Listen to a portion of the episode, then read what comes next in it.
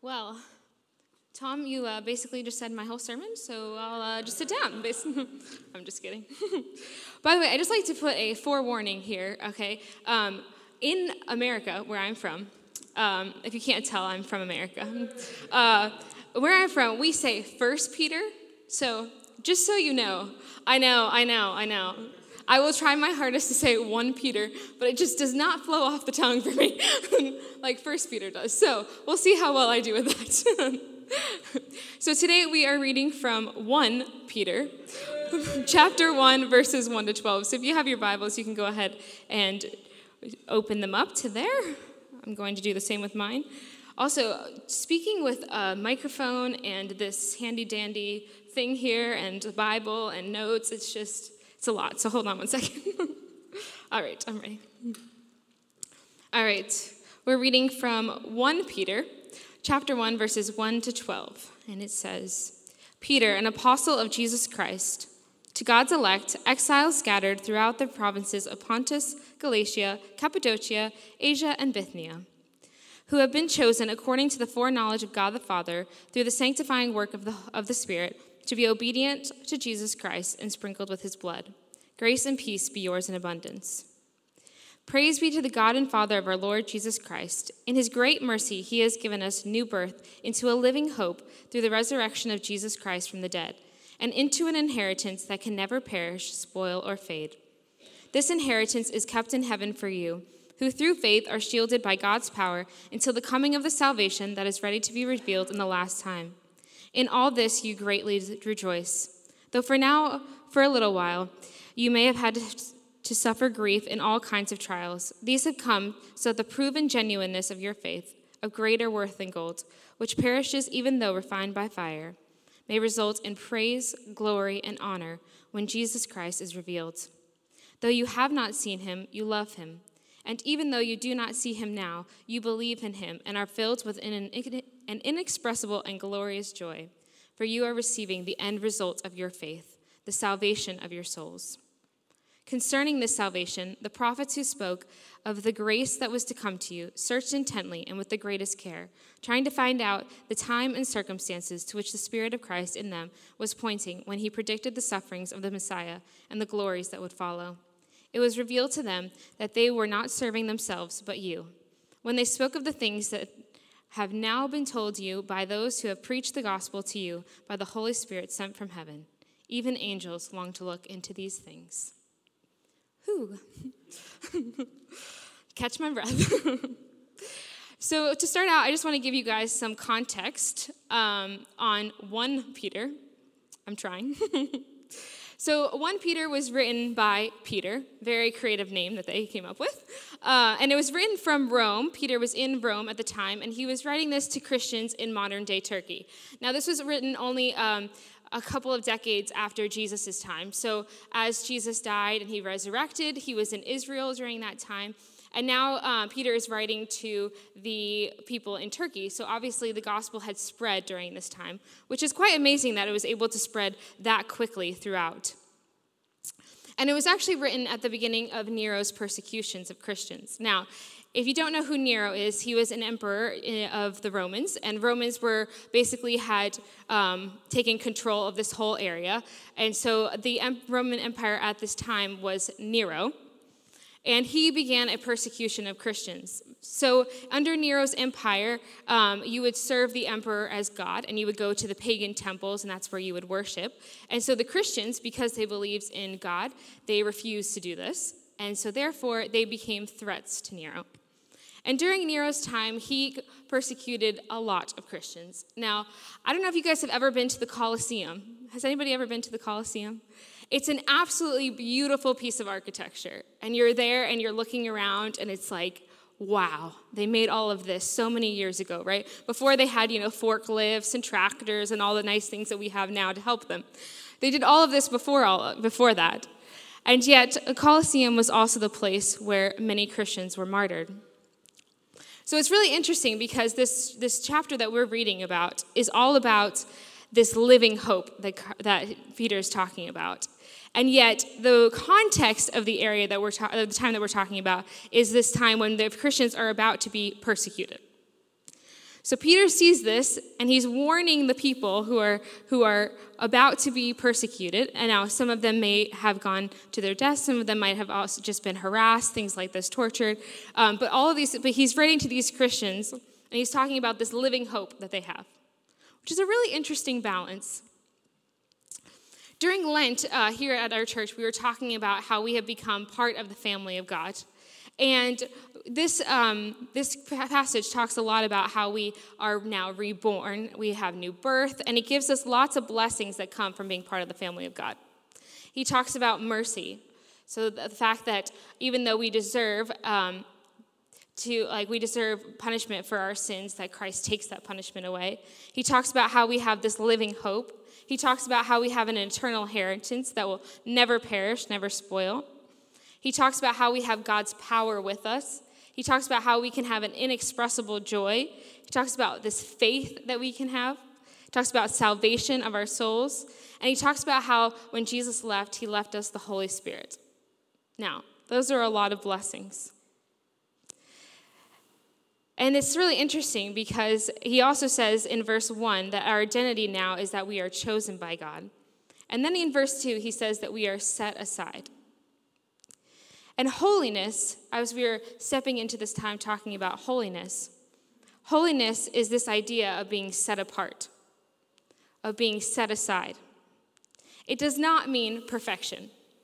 Now, I don't know about you guys, but whenever I think of holiness, I think about, you know, like the holiest people at church, you know, like the front row people, right?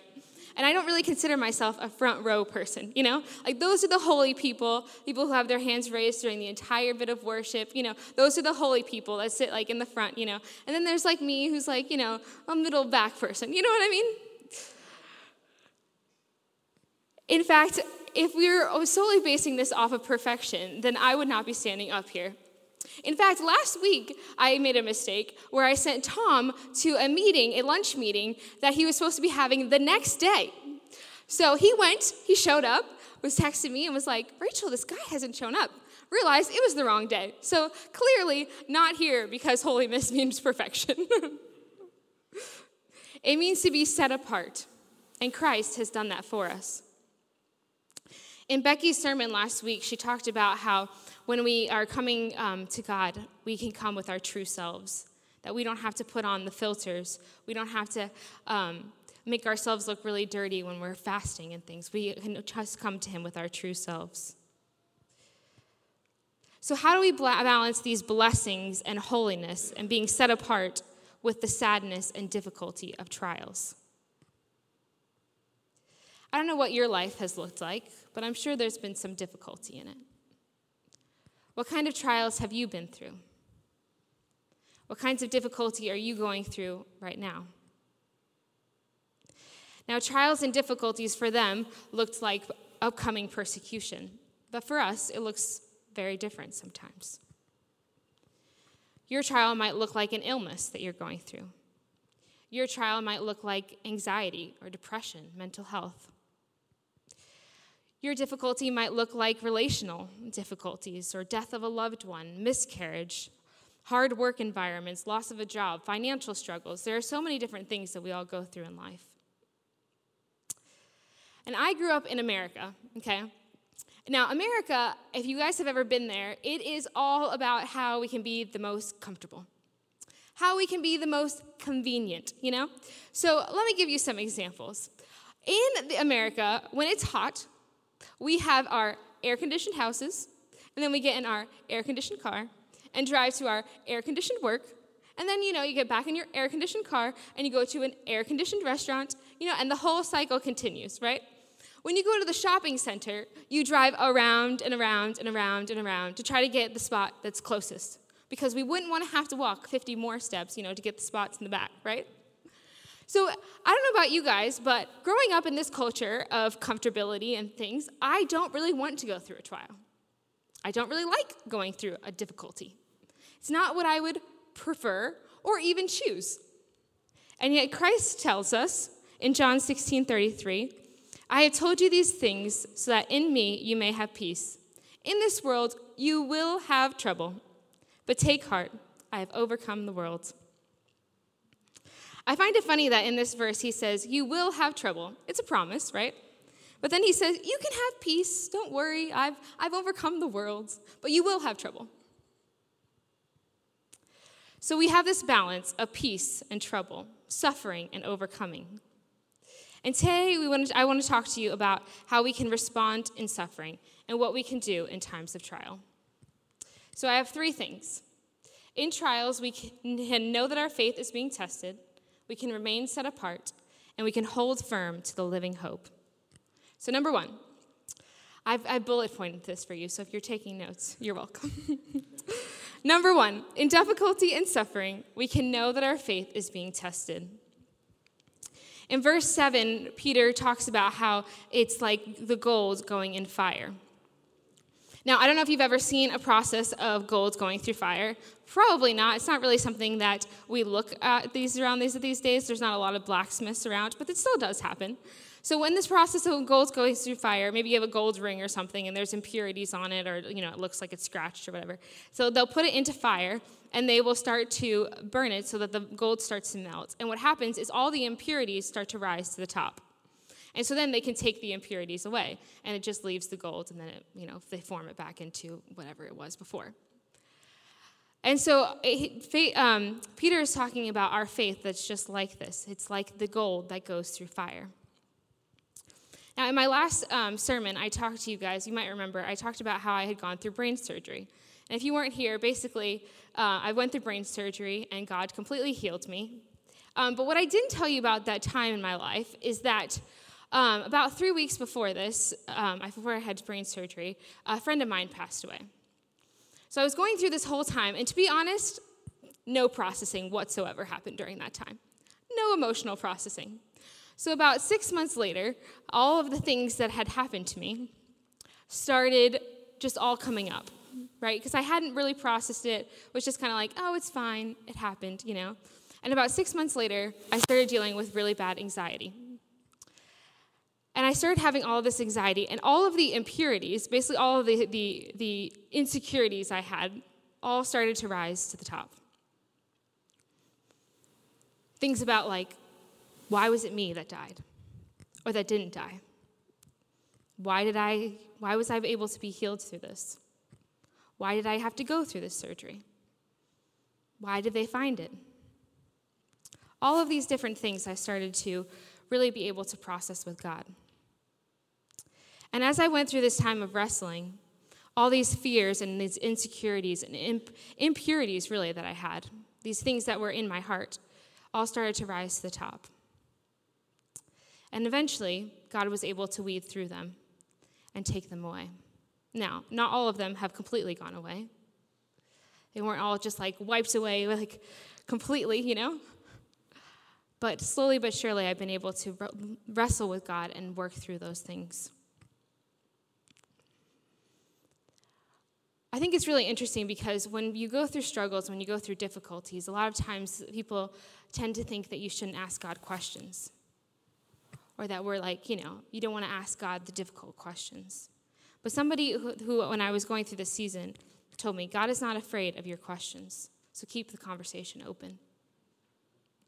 And as we look through the Bible, we can actually see lots of different um, experiences of this. So even Jesus, when he's on the cross, he says, God, my God, why have you forsaken me?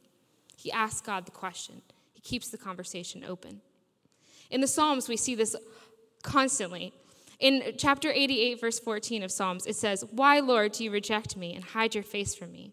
In Psalm 88, 18, it says, You have taken me you could have taken from me friend and neighbor. Darkness is my closest friend. Can you imagine telling God that? Darkness is my closest friend. In Psalm 56, 8, it says, Record my mis- misery, list my tears on your scale. Are they not in your record? In chapter 44, verse 23, it says, Awake, Lord, why do you sleep? They ask God questions, they keep this conversation open. God's not afraid of your questions. So as you're going through difficulty, keep the conversation open, asking Him. Your faith is being tested, but you can keep that conversation open. So during this time, as I was going through all of this anxiety, I was going through, you know, dealing with this wrestling with God. I have to say that so much of my prayer life and my faith life would be not be the same if I had not gone through that season. My belief in healing has completely changed because I experienced it. So now when I pray for others for healings, I know that God can do it. My faith has changed. Because I can stand here and say that although there might be difficulties if you go walking through anxiety, you can conquer it. My prayer life has changed.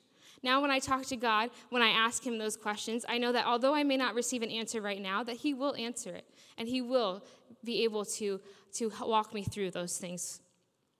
I know that He never leaves me nor forsakes me. That even though I walk through the valleys of the darkest of the darkest valleys, that He is with me, that I can fear no evil. So remember in trials to know that your faith is being tested, but that you can go to Jesus with it. Number two, in times of temptation and suffering, we can remain set apart. We can remain holy. So, this set apartness, what does that mean for our faith? It means that you can hold fast to your faith, turning to scriptures and remaining holy. How do you respond to tragedy? How do you respond to difficulty? It's interesting because the person who's talking to us here in, in 1 Peter is Peter, who we see many, uh, a few books earlier, is the guy who, when Jesus is going through his darkest moments, denies him three times.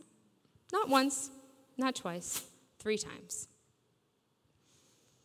I bet that was a real big difficulty for, for Peter. And yet, here, he tells us to avoid the mistake that he made and to hold fast to our faith. Churches and Christians have a long standing history of standing up during difficulty. And Ruth, who's our church administrator, was actually telling us a story about how a church in Ukraine right now um, has been taking in lots of different refugees from other parts of Ukraine. And they are feeding 1,100 people. 1,100 people through this church. And they actually had so many people that the military came to them and told them, you can't have them all gathering at one time. It's kind of like a, it's a safety issue, you know? Um, they're going through bombings and things right now. So they told them they needed to have, do something else. So in their creativity, they decided to open it to Bible studies and invite these people in. And so that each night of the week they can come, they can get their food, but they can also participate in a Bible study. That is amazing churches standing up and rising through difficulty, not backing down, but rising up. They were ambassadors for Christ. So, how can you be an ambassador for Christ during your difficulty? How are you going to respond to suffering? Number three, in times of suffering, we can hold on to the living hope. I looked up what hope means and it means a feeling of expectation and desire for a particular thing to happen, a feeling of trust, or to look forward with desire and reasonable confidence. To be honest, I think hope is what sets Christians apart. In fact, I don't know how you go through life without it. How do you go through the difficulties and the suffering of life without hope that there's a better future coming? You see, we have hope for this eternal inheritance that Christ talks about. But I think that our eternal inheritance is not simply a future thing, although it is a future thing, and we will talk about that, but it's also a present thing. Because we have the Holy Spirit working in us at all times. We have God's power with us. It says in this scripture that we have God's power with us. We can have joy. That is the inheritance that we have right now. But we also have a future inheritance an inheritance of seeing God and experiencing the salvation for our souls. The Bible says that God is, has gone up to heaven and He's creating a place for you right now. That is what we have to, to look forward to a place where there's no more tears, no more suffering. But as we live here on earth, with all of the difficulties of, of being here on earth, Jesus is your living hope. He's the one who came and who died on the death for, on the cross and died and was resurrected for you. He is our living hope. So whenever you go through trials, whenever you go through difficulties, you can know that your faith is being tested, but you can also remain set apart and hold firm to that living hope. When Jesus went to the Garden of Gethsemane, he knew he was about to walk into the darkest valley of his life. And yet he says, Your will be done. What a challenge for us. So easy to want to pray away all of the bad things in our life, right?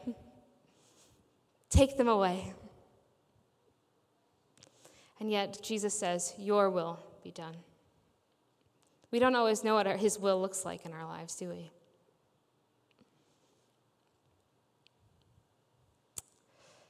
As I've transitioned here, I have to say, it's been a huge answer to prayer, but it's also been a really big difficulty.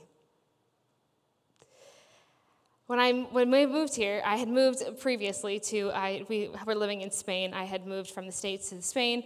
I had done, you know, cross cultural transition. I was like, I got this, you know? They speak English here, it's fine. but I have to say, the cultures are quite different.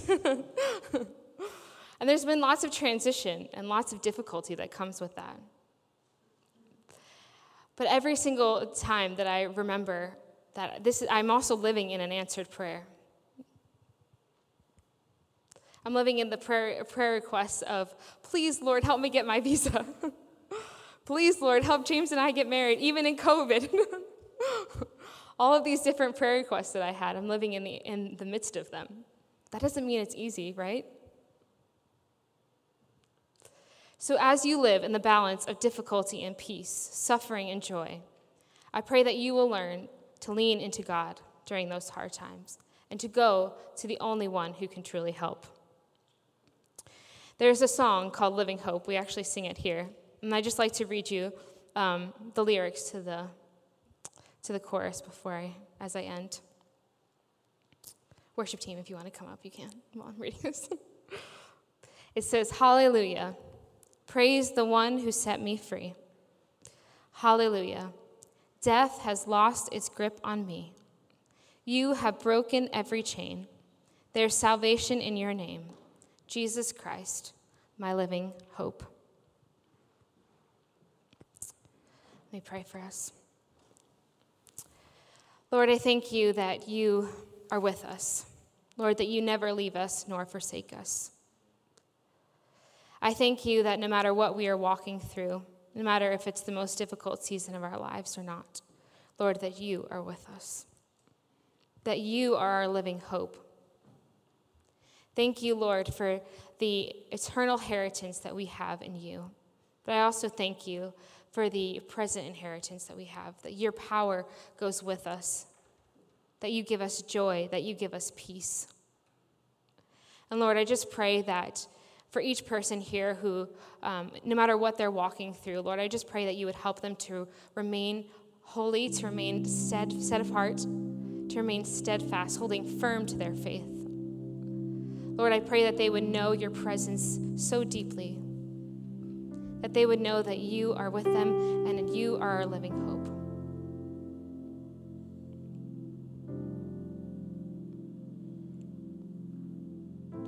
God, I thank you that, that our trials mean something. Lord, that you bring meaning to them.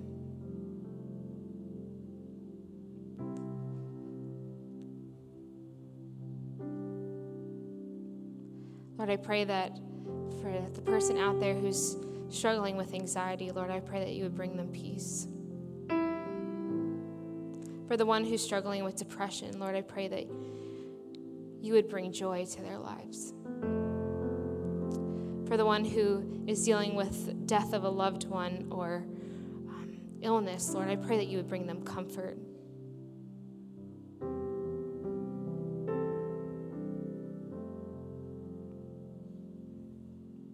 God, I thank you for difficulties. I pray that you would help each one of us as we go through them to hold fast and hold tight to you, to ask you the questions and to listen to the answers.